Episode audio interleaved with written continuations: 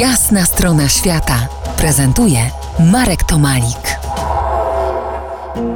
Po jasnej stronie świata profesor Piotr Kłodkowski, były ambasador Rzeczpospolitej w Indiach, laureat nagród imienia Beaty Pawlak i Józefa Tischnera, autor książki Imperium Boga Hanumana, czyli Indie w trzech odsłonach.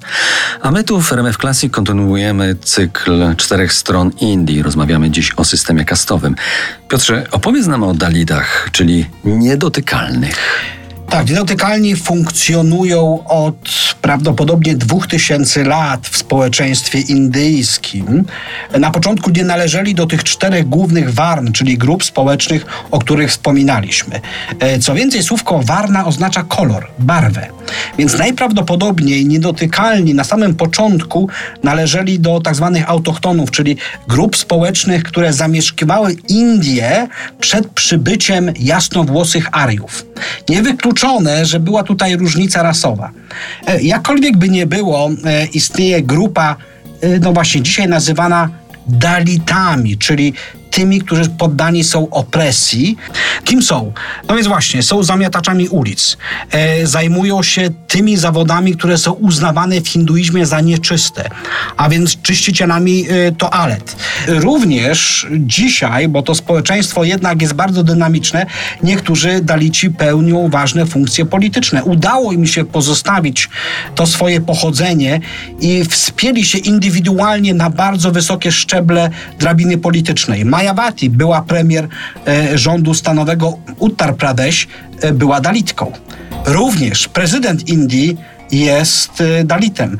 E, twórca konstytucji indyjskiej również należał do grupy niedotykalnych.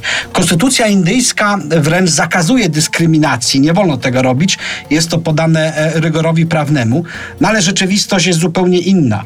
Nie tak dawno, jeszcze kilkadziesiąt lat temu, pobożny Brahmin z południa Indii wręcz bał się dotykać cienia niedotykalnego, bo to zmuszałoby go do ablucji, wręcz oczyszczenia samego siebie.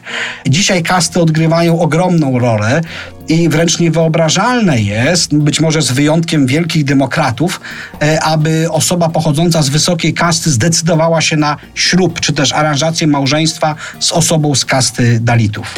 Mówiliśmy o dwóch twarzach hinduizmu: teoretycznej, teoretycznej, która zakłada równość wszystkich, i tej praktycznej, która jej przeczy, bo uznaje kastowość.